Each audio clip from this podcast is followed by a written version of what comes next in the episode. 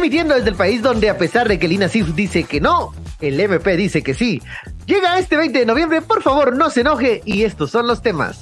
Investigación sin retiro de antejuicio, informe de Inacif sobre actuación de binomio presidencial electo, evidencia que se inició diligencias de investigación, pese a que gozaban de derecho de antejuicio. 48 cantones, ya con recambio en la junta directiva, analizan medidas a tomar luego de las capturas del caso USAC Botín Político. Y Milei ganó, carajo, ganará Argentina. Todo esto te lo contamos, pero por favor, no se enoje. Muy buenos días, iniciamos semana 20 de noviembre, lunes. Mi nombre es Ben Kenching, estamos iniciando Por Favor No Se Enoje, y tenemos siempre el gusto de compartir micrófonos con Kike Godoy. Y bueno, ya usted lo escuchó, ganó Milei, ganará Argentina. ¿Qué está pasando en el Congreso de la República, Kike? ¿Qué sucede? ¿Habrán nuevas investigaciones del MP con hipótesis o líneas de investigación cada vez más locas y rebuscadas? No lo sabemos, pero carajo, esto va a estar alegre. ¿Cómo vas? Pues para empezar, yo creo que toda la debacle en Argentina empezó con el 2-0 que perdieron contra Uruguay. Que eso ya sabemos que no sabes nada, pero perdieron contra Uruguay y de ahí vienen para abajo. De ahí vienen para abajo.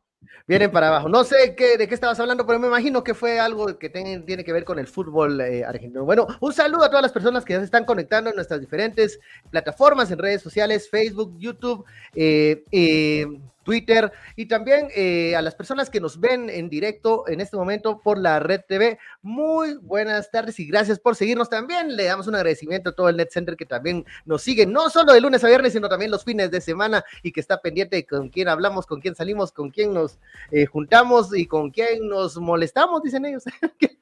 Me gusta esta fanaticada del Net Center que siempre está pendiente de nosotros. Vamos a los primeros temas del día, Kike. Comencemos con la investigación que sacudió el tema y el escenario político la semana pasada, el caso Botín Político, el de la USAC, caso USAC. Ya se supo detalles, entre ellos que hay un peritaje del Inacif que genera dudas, ¿no? Por lo que arrojó el resultado de ese mismo peritaje. Fíjate que hay dos cosas curiosas. La primera cosa curiosa es que la FESI le pide información al TSE el 4 de agosto, acerca de Lucrecia Hernández Mack, quien más descanse, Adán Pérez, de UINAC, de Raúl Barrera, candidato a diputado, de Samuel Pérez, de Bernardo Arévalo, el caso de Bernardo Arévalo y el de Karin Herrera.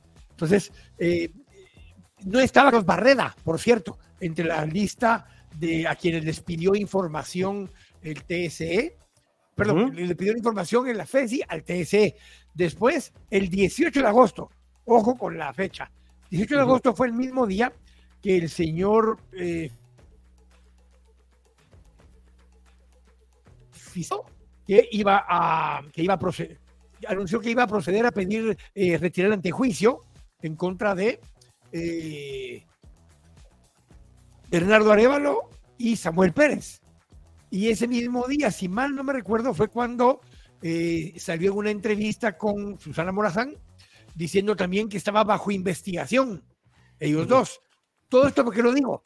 Porque técnicamente no puede estar bajo investigación alguien que tiene derecho a antejuicio. O sea, para poder investigarlo, tenés que pedir que le retiren el derecho a antejuicio. Entonces, él en dos ocasiones, tanto en la televisión como en las notas que envía, tanto al Inacif pidiendo este peritaje, 18 de agosto, como el 4 de agosto, que le pidió el TSE información acerca de estos candidatos, estaba ya abriendo alguna investigación, algún expediente en contra de ellos. Sí, recordemos que cuando se presenta el caso USAC Botín Político, se habló de que estas personas que gozan de derecho a antejuicio estaban en la línea de investigación, pero aún no se había presentado la solicitud del retiro del derecho de antejuicio. Eso se presentó un día después. Cuando se conoce y se pide al Ministerio Público en una nota de Prensa Libre que se confirme la veracidad o no de este informe, de este peritaje que estaba circulando en redes sociales, en donde se solicitó que se analizara lingüísticamente una serie de declaraciones y también de posts en la red social X de las personas involucradas. El mismo peritaje del Inacif, que obvio, hay una discusión porque hay quienes dicen que ese peritaje no se debía haber solicitado a las personas que gozan de este derecho de antejuicio, pero aún así, leyendo el peritaje, analizando el peritaje, el resultado del mismo, Inacif... Copia del cual ya circuló, ¿verdad? Copia del cual ya circuló, ya tenemos copia del peritaje. Y que Prensa Libre hizo la labor periodística de llegar al Ministerio Público y pedir la confirmación de ese peritaje. El Ministerio Público sí lo confirma, sí es real. Ahora, el resultado del peritaje te dice, Kike, que no hay connotación o no implica o no hay un llamado para realizar la toma de la USAC. O sea, no solo estamos diciendo que solicitar el peritaje puede ya ser causa de algo que genera duda, sino que el mismo resultado, el mismo te dice, mira, no hay ahí materia por lo menos. Cuando se le pregunta a Pantaleón, el vocero del Ministerio Público, sobre esto, él dice que hay otros puntos que justifican también la solicitud de retiro de antejuicio y que están fundamentando el caso. Pero no los dice, pero en la misma conferencia de prensa lo que hacen énfasis es a lo mismo que dice el Inacif, al peritaje que ellos dicen que solicitaron, de hecho incluso, bueno, y a las fotografías de los basureros y a las hojarrascas y todo lo demás, ¿verdad? Pero cuando te das cuenta, en el informe, tiene tres partes del informe, bueno, cuatro. La primera es donde está toda la información, de las solicitudes que hicieron al TSE, de la información de esas personas. Segundo, cuando están haciendo un análisis o presentan el análisis de las distintas tweets o mensajes que se recibieron o que enviaron las distintas personas que habían pedido información. La tercera parte son las como conclusiones, y cuando ya ves el informe en general, en ningún punto de todo el informe aseveran que derivado de los tweets o los mensajes o los discursos incluso que hicieron estando en el lugar hubieran provocado o promovido la captura. Pero además entendamos los tiempos. En la conferencia de prensa del Ministerio Público lo que plantean es que, aunque primero se había dicho que todo esto había sido un montaje para la elección de la rectoría de parte de Jordán Rodas, después dicen que todo fue un montaje para la campaña presidencial de Bernardo Arévalo. Eso lo presentan ellos como parte de los antecedentes de la investigación. Yo pregunto, Kike, ¿qué va a pasar con estos fiscales que dieron esta conferencia? Porque básicamente están dando nombre y están firmando el sustento de los puntos del caso. Y lo que mencionabas es ir cambiando hipótesis de por qué están sucediendo las cosas. Si de primero... era porque Jordán quería apropiarse de la USAC. Yo creo que los cuatro que estaban ahí sentaditos ese día ya no tienen visa. Como niños regañados. Sí, ellos cuatro ya no tienen visa. Ahora, lo importante es que también entre los argumentos de la investigación es que por esta toma de la USAC se está afectando 250,000 estudiantes, pero en ningún momento se investigó las causales que originaron este paro, que es la elección del señor Walter Mazariegos, en donde no hay ningún avance, ningún punto investigado sobre eso, sobre lo ocurrido en el Parque de la Industria aquel día en donde se realizó una reunión de elección del Consejo Superior Universitario que está lleno de señalamientos. Eso no se investigó y eso no es parte del caso Toma USAC, del caso Botín Político. Eso se obvió y se quiere ignorar que también por ese hecho se ha afectado a 250,000 estudiantes, no solo por la toma de las Agreguémosle que ahora empezaron con el argumento de que Karin Herrera, porque efectivamente hay un vacío legal en la Constitución y en la ley de antejuicio, no dice en la ley ni en la Constitución que tengan derecho a antejuicio los presidentes y vicepresidentes electos. Sí menciona la ley a los diputados electos y a los alcaldes electos, no menciona al presidente electo y al vicepresidente electo, y que por tanto Karin Herrera no tendría derecho ante juicio, solo Bernardo Arévalo. Uh-huh. Si así fuera el caso del MP, ya hubiera procedido, ya lo hubiera citado, lo hubiera capturado, así como hizo con las demás personas como Marcela Blanco, Guayo Velázquez, el ingeniero Chan y los demás. Entonces, como que el MP sí sabe que sí tiene derecho ante juicio, aunque exista ese como vacío legal, pero eso es parte del proceso. Si a eso le agregamos lo que está pasando ahora en el Congreso también con relación a la comisión pesquisidora del TSE, donde el diputado Kico Montano plantea que tienen hasta 60 días para poder llevar a cabo el proceso y que después le exigen que tiene que haberse terminado para cuando termine las reuniones ordinarias, que es 30 de noviembre, se vuelve una discusión un poco como de No nos queremos apresurar esto al Chile lo más rápido que se pueda. Y Kico Montano diciendo, miren, hay que seguir el procedimiento. Les tocó una equivalente a Andrea Villagrán, que está tratando de seguir los pasos así, despacio. Ahora, se van a animar a tratar de pues desautorizar al presidente Montano, como hicieron y lo realizaron en la pesquisidora contra el vice Guillermo Castillo. Van a seguir ellos sesionando cuando el presidente Montano se retire y diga que ya se terminó la reunión y lo van a desoír, o solo se animaron porque era la diputada Andrea Villagrán y ellos muy machitos, dicen que aquí se hacen lo que los cuatro varones diputados de la pesquisidora deciden y no lo de la presidenta. ¿Qué van a hacer? Con respecto a la pesquisidora esa de Willy Castillo, creo que tienen cita hoy en la tarde otra vez, en la comisión con la presidenta, si no estoy mal. Y con la presidenta, o sea, Shirley sí. ya tiene su presupuesto, tiene que caminar con lo otro, tiene que entregar por lo menos el changarro no tan destruido, no tan desgastado, aunque va a ser imposible, pero aún se mete. Ella está siendo una presidenta de facto para esa comisión pesquisidora. Si ya está llamando a... No, pero está llamando incluso a Andrea, está tratando de que se ordene el procedimiento y sigan avanzando. Ahora, si a eso le agregas que derivado de las capturas, de las solicitudes de antejuicio, porque pongamos en contexto esto, ¿qué están buscando con retirar el antejuicio, especialmente Bernardo Arévalo y Karin Herrera? La lógica es que les van a retirar el antejuicio, después de que le retiren el antejuicio, los llevan al juzgado, en el juzgado los vinculan o los ligan a proceso, y después de ligarlos a proceso, les dan prisión preventiva. En el momento que les den prisión preventiva, no pueden tomar posesión. Ahí está. Ahora, esto no debería ser así de automático, porque se supone que cuando se levanta el derecho de antejuicio, solo se abre la palanquera para que los puedan investigar. Para el ente investigador pueda iniciar la investigación. Pero ojo, todo lo que nos indica las declaraciones últimas de Curruchiche, que sigue desaparecido, señores, ¿dónde está? No aparece, ni pónganle la foto en el cartón de leche, porque no está el señor en ningún lado. En donde él mismo decía que estaba siendo investigado Bernardo en aquella entrevista que mencionabas de TV Azteca. Entonces, lo que se supone o se puede presuponer es que esa investigación ya está avanzada para que puedan presentarlo rápidamente, pero no debería ser de esto automático. No, cuando te pierdes el derecho ante juicio, automáticamente te van a llamar de un juzgado y te van a dar una orden de aprehensión. Se inicia el proceso de investigar a alguien, pero esto no se ha respetado. Pero basado en lo que se aparenta ya una acción más allá de la ley, es que entonces reaccionan la alcaldía de Zacapula, 48 cantones, las alcaldías indígenas de Sololá, Quiché, de Huehuetenango y otros lugares, el Parlamento Xinca, y sacan su comunicado la semana pasada, el fin de semana casi, y ven. Bueno, y que recordemos...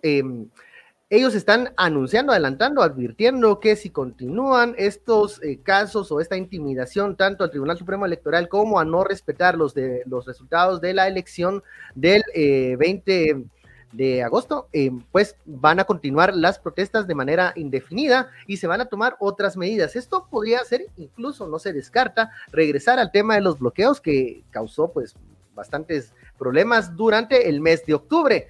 Incluso esto se hace luego de la elección de la Junta Directiva de los 48 cantones, en donde ahí hubo un momentus así, un lapsus calamis, en donde se eligió un presidente, pero luego no, porque resulta que tenía algunos nexos con la Policía Nacional Civil, y entonces mejor pusieron a otro.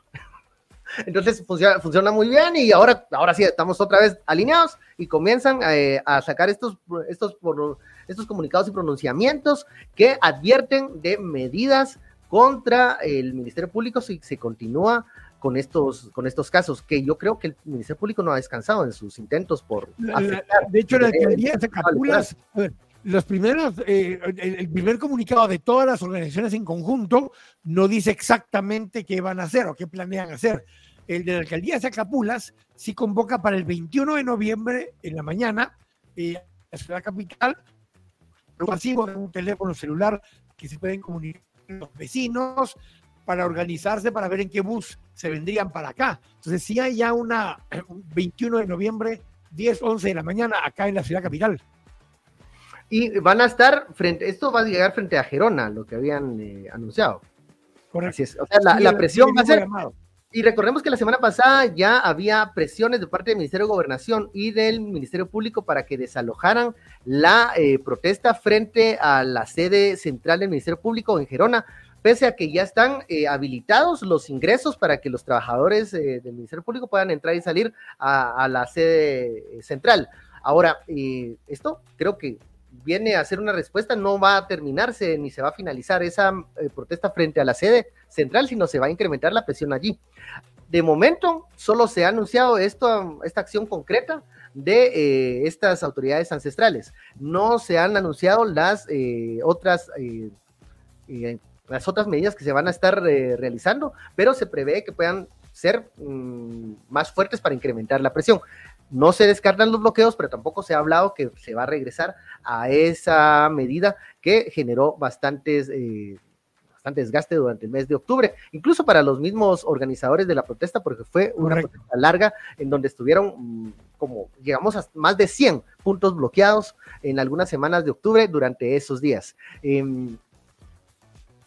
Vamos a ver, tenemos algunos mensajes.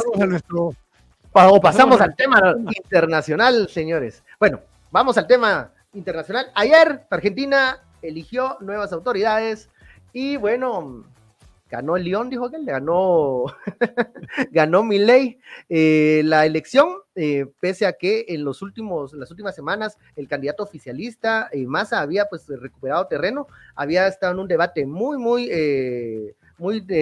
discutido, bastante, donde él salió bien librado, Milei no tanto, pero al final los argentinos parecen que quieren el cambio y se han pronunciado eligiendo a Milei como presidente de esa república. Para hablar de eso tenemos con nosotros y hablar de la oferta económica, porque fue creo que el tema central de la elección en aquel país. Tenemos con nosotros a José Luis Moreira.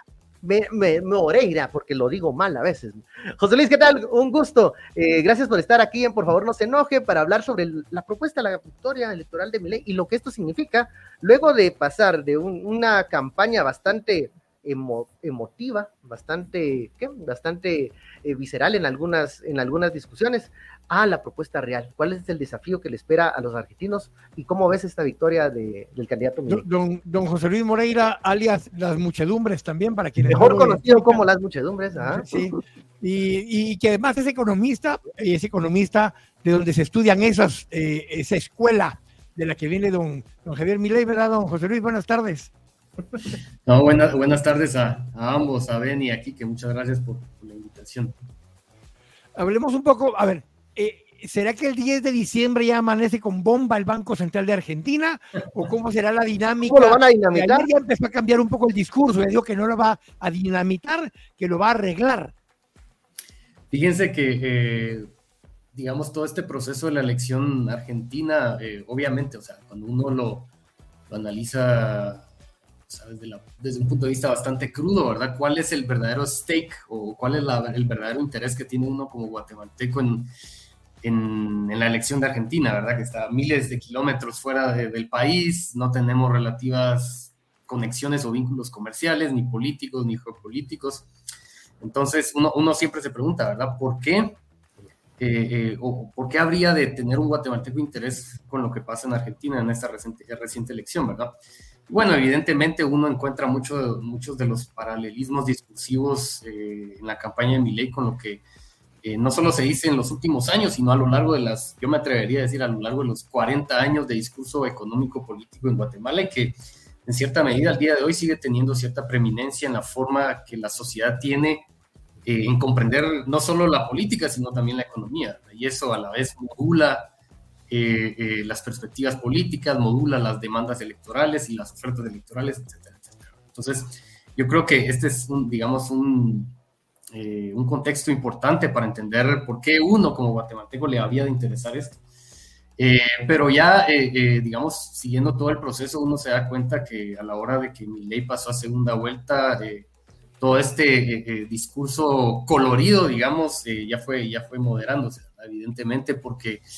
Milei es un político, ¿verdad? La gente que celebra su elección se les olvida de que Milei, él dice no ser político, pero es un político, ¿no? Es un político que diputado, ¿no?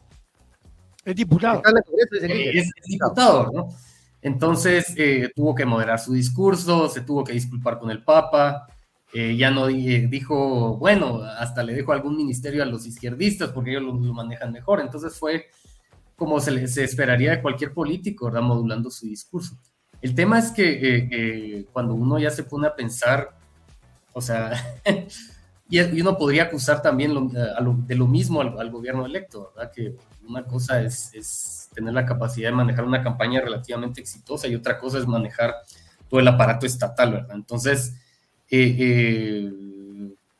uno tiene, digamos, dudas sobre la capacidad no solo personal, sino también en términos de competencia para poder manejar los grandes retos que tiene Argentina en el corto y en el mediano plazo. So, tenemos un país que tiene casi 140% de inflación interanual, tenemos un país que enfrenta serios problemas de refinanciamiento de sus deudas, no solo públicas, sino también privadas. Tenemos un país que maneja dos tipos de cambio, o sea, es un desorden de política cambiaria. Bueno, entonces conocemos todos los retos macroeconómicos, también tenemos el incremento de la pobreza. Entonces, la pregunta que uno se hace aquí es, ¿tendrá Milei soluciones o respuestas institucionales a esto? Uno podría decir que sí, uno podría decir que no, ¿verdad? Pero el tema es que cuando uno ya está manejando el Estado, las restricciones, ¿verdad? Y el ámbito de negociación y el ámbito de acción que los políticos tienen, si uno asume de que se va a respetar un régimen constitucional, es bastante restricto, ¿verdad? Entonces, uno se empieza a preguntar cuáles van a ser esas medidas que verdaderamente va a poder implementar, sobre todo sabiendo que ahora tiene se dejó apadrinar por la derecha tradicional de Argentina, ¿verdad? Que son representados por Mauricio Macri y Patricia Bullrich. Entonces, vamos a ver qué pasa en enero. José Luis, una cuestión que resalta es que luego de la victoria de Javier Milei, pues ya se está comenzando a hablar de gradualismo, no de rompimiento. Pero esto es como comenzar a desdecir, y esto pasa, creo que en todas las victorias de opciones que son reformadoras o que promulgan un cambio. ¿Cómo crees que se puede llevar un gradualismo con un discurso que quiere romper con el pasado? Incluso, eso también podría ser algo que puede ocurrir en Guatemala, o sea, cómo incluso el gobierno electo va a manejar un proceso gradual que no rompa con todos los aliados ni con toda la estructura institucional que quieren reformar, pero mantener el core del mensaje por el cual fueron electos. Sí, exactamente, ese es el reto, ¿verdad? Porque tanto en una entrevista como en el debate la entrevista que le hicieron en The Economist, que es desde el punto de vista antropológico y de discurso es fascinante. Y también en el debate ya Milei estaba mencionando de que no iba a quitar los subsidios, ¿verdad? ¿Y por qué enfocarse específicamente en los subsidios? Porque por una parte los subsidios en cierta medida explican la terrible situación de insostenibilidad fiscal de Argentina, por una parte. Digamos que esta es la restricción real, esta es la restricción económica, esta es la restricción técnica, y por otra parte tenemos una perspectiva de economía política, de política, que eliminar los subsidios de atajo se trae a toda la gente encima, ¿verdad? Incluso la que votó por ellos, porque o sea, los subsidios en cierta medida les garantizan cierto nivel de vida a las personas que están ahí, ¿verdad? Entonces, obviamente siempre partiendo de la premisa de que Milei va a respetar el régimen constitucional, es bastante complicado, va a ser bastante complicado, ¿verdad? Poder unir todas esas fuerzas, digamos, políticas detrás de él para poder implementar las reformas que en su programa ofreció, ¿verdad? Y esto igualmente aplica a la plataforma del gobierno electo en Guatemala, ¿verdad? De que pues, hay muchas fuerzas que van allá más, que van más allá del discurso, fuerzas políticas, ¿verdad? Con verdadera capacidad de ejercer el poder, con las que tienen que lidiar, porque, o sea, es una receta caótica tratar de confiar en que a pura voluntad popular uno va a poder pasar todas las reformas que se ofrecieron. Entonces, es una cuestión a ver cómo se maneja. José Luis, pero digamos, viendo los temas que principalmente había estado ofreciendo Milei, uno era el tema del Banco Central, el otro el recortar o eliminar los subsidios, El tercero lo dijo varias veces, pero después reculó un poco el tema del comercio con China o con los comunistas en general. Y por último, aunque no lo mencionó mucho durante la campaña, fue de las primeras cosas que dijo hoy, empezar la desincorporación de ciertas empresas estatales, como puede ser yacimientos petrolíferos de federales, y un par de empresas más que son propiedad del Estado de Argentina. Habló de aerolíneas argentinas y entregársela a los empleados. ¿Cómo ves esas dos últimas? La parte de China y el comercio internacional de Argentina, y la parte de desincorporar, digamos, algunas de esas empresas estatales. Sí, va. En primer lugar, el tema comercial, ¿verdad? Como había dicho en Twitter hace algunos días, las relaciones comerciales y las cadenas de valor no solo es una cosa de que apago y enciendo, ¿verdad? Porque hay mucho conocimiento acumulado, know-how, relaciones comerciales, digamos, activos intangibles dentro de toda una cadena de suministro, ¿verdad? Entonces, no es solo de que, ya no quiero comerciar con los comunistas, me paso con Estados Unidos, porque no es así de fácil. Nos enfrentamos a otro mercado, nos enfrentamos a otras regulaciones, a otros regímenes arancelarios, destruimos relaciones comerciales que ya fueron construidas. Entonces, siempre hay una pérdida de bienestar cuando deliberadamente, por cuestiones aquí puramente ideológicas, tratamos de cortar relaciones comerciales, ¿verdad? No es completamente gratis. Y esto que dicen, como les digo, yo soy egresado a la Marro y conozco muy bien estas máximas facilonas, ¿verdad? De que no son las personas quienes, no son los gobiernos quienes comercian, son las personas. Sí, pero hay regulaciones, hay relaciones comerciales que se manejan a nivel de Estado, como les había dicho, ¿verdad? Hay estos canales de relación comercial que no son tan fáciles de reemplazar. Entonces, hay mucho de la política comercial que se define a nivel de Estado, entonces no es como que no puedo comerciar con chinos, me paso con panameños o estadounidenses, ¿verdad? Eso no funciona así en la realidad. Y ahora con el segundo tema que tiene que ver con las empresas estatales, ¿verdad? De hecho, curiosamente, y todavía se hace, ¿verdad? Los programas, digamos, de reforma y cambio estructural que los países firman, los convenios que firman con el Fondo Monetario Internacional, por ejemplo. Algunas de las medidas que se sugieren, dependiendo del contexto, es efectivamente la monetización de activos estatales, porque es un eufemismo para hablar de privatizaciones. Por ejemplo, en Costa Rica, no sé si esta fue la versión final que firmaron, pero el acuerdo del Fondo Monetario que firmaron hace no mucho, hace 2 años tal vez, incluía dentro de los compromisos de Costa Rica para obtener este financiamiento del Fondo Monetario, la monetización de activos estatales, ¿verdad? Que, por ejemplo, a mí me pareció súper curioso cuando lo investigué, fue la venta de la licorera de Costa Rica, que todavía es propiedad del Estado, ¿verdad? No me acuerdo cómo se llama, pero el Fondo Monetario, parte del convenio era privatizar esta licorera y usar los fondos que se adquieren de la privatización para reducir la carga de la deuda pública. Entonces, el tema de las privatizaciones, no hay que olvidar que Argentina enfrenta una situación bastante crítica, ¿verdad? Tal vez no en 2024, pero en 2025 tienen 5.6 mil millones de dólares de deuda pública que tienen, de deuda pública y privada que tienen que ya sea pagar o refinanciar, ¿verdad? Entonces, están en una urgente necesidad de liquidez y sobre todo teniendo en cuenta que el gobierno quiere dolarizar. Entonces hay que evaluar digamos, la privatización de activos estatales por sus propios méritos. Como les digo, este es un análisis que se tiene que hacer caso por caso. Hay algunos activos que no tienen razón de ser, que no tienen razón para ser manejados por el Estado, otros que sí, que se consideran estratégicos, otros que son parte de una política más macro de desarrollo económico del país.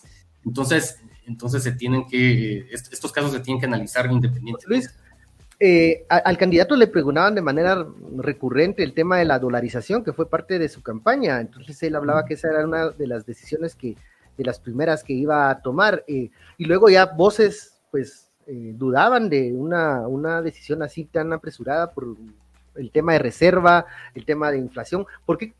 Para explicar un poco a la audiencia, ¿por qué un tema como dolarización se tiene que analizar en temas de inflación, en temas de reserva de divisas, y no puede ser una decisión así de decreto nada más y al otro día estamos dolarizados?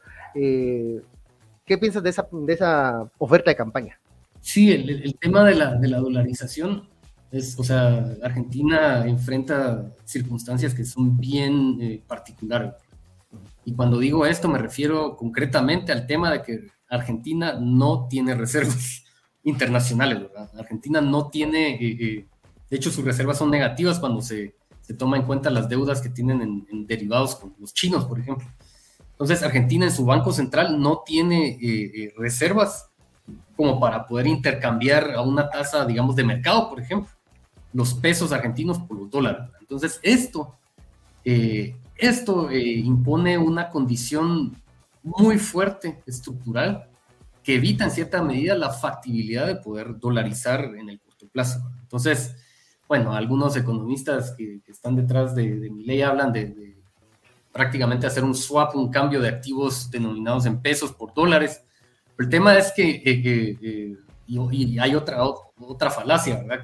Que dicen que, bueno, sí, muchos argentinos tienen dólares en el colchón. El tema es que tener dólares en el colchón no es lo mismo que tenerlos como activos de reserva, ¿verdad? Que se pueden prestar, que se vuelven un activo para uso de la población general. Entonces, esta condición estructural de no tener suficientes reservas hacen que la dolarización sea bien, bien poco factible en el corto plazo. Entonces, bueno, ya después se pueden considerar, por ejemplo, firmar otro convenio con el Fondo Monetario que les provea financiamiento para poder tener el suficiente número de activos para poder, de reservas internacionales para poder completar la dolarización, pero bueno, en las circunstancias en las que estamos, no nos olvidemos que Argentina firmó otro acuerdo con el Fondo Monetario Internacional el año pasado, en marzo, que les impuso requerimientos, ¿verdad?, de ciertos objetivos de conseguir déficit fiscal primario cero, por ejemplo, a 2025, que es algo súper improbable, no por la cuestión técnica, sino por la cuestión política. Ahora, si le quitan los subsidios de tajo a toda la gente,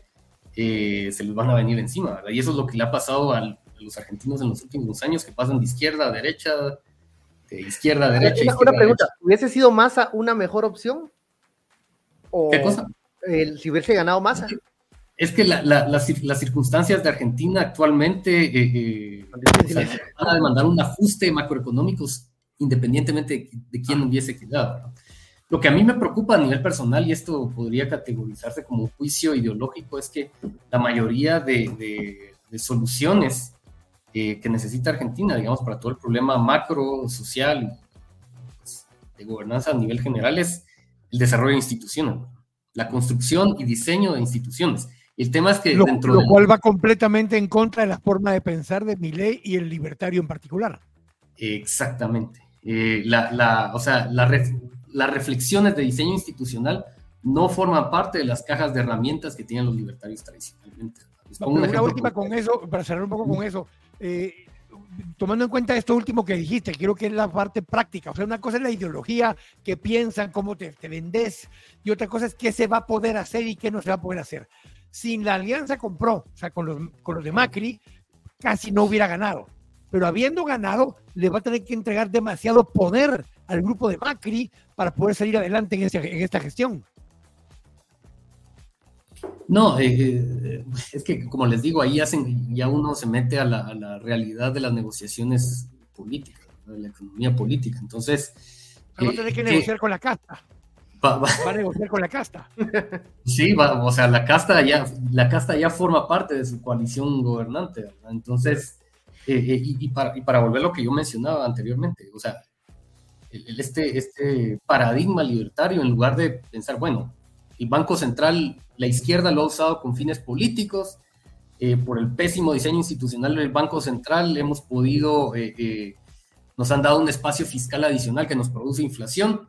Entonces, la verdadera respuesta institucional en este caso es, ok, vamos a reformar el Banco Central, lo vamos a diseñar como una institución verdaderamente independiente, que tenga la capacidad de implementar su propia política monetaria, que sea independiente de presiones del gobierno, del Ejecutivo para financiar los déficits, y que tengan la posibilidad de manejar, como les digo, política monetaria, política cambiaria, de una manera independiente, de una manera institucional. O simplemente montar el Banco de Guatemala en Argentina, ¿sí vos? Bueno, eso de hecho eso es lo que quiere Milei, ¿verdad? Con la dolarización. Claro. Pero, o sea, tener un banco ya central autónomo. Ya que te hice esa pregunta y ese comentario, porque ya nos tenemos que ir. A ver, ¿cuánto va a crecer la economía de Guatemala este año?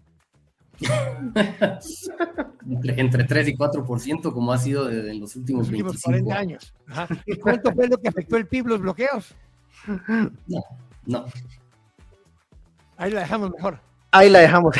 José Luis, muchísimas gracias por esta conversación y este análisis de, bueno, las perspectivas que tiene Argentina con la victoria de Javier Milei a la presidencia y los retos de la realidad política versus la campaña o el tiempo electoral. Muchas gracias por esta conversación. Y bueno, es momento ya de despedirnos, nos pasamos un poquito, pero agradecimiento a todas las personas que nos siguieron, a las personas, incluso mensajes desde Alemania, a Byron Gutiérrez, que nos envía mensajes, también a Elliot, a Alma, que la vi el fin de semana, por cierto, me puso la vacuna, entonces ya estoy vacunado.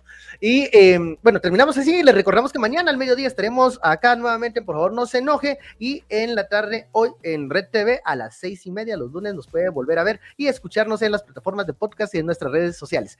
Siempre denos like y suscríbase para poder seguir distribuyendo y sacando este material de análisis y actualización informativa. Quique, ¿alguna despedida, algún mensaje? No, buen provecho y ahí sé que se tragó la última respuesta, José Luis, pero es para otro programa. Esa continuará. Bueno, señores, terminó este programa y les encargamos que, por favor, no se enoje. Carajo, vámonos ya. Nos vemos mañana.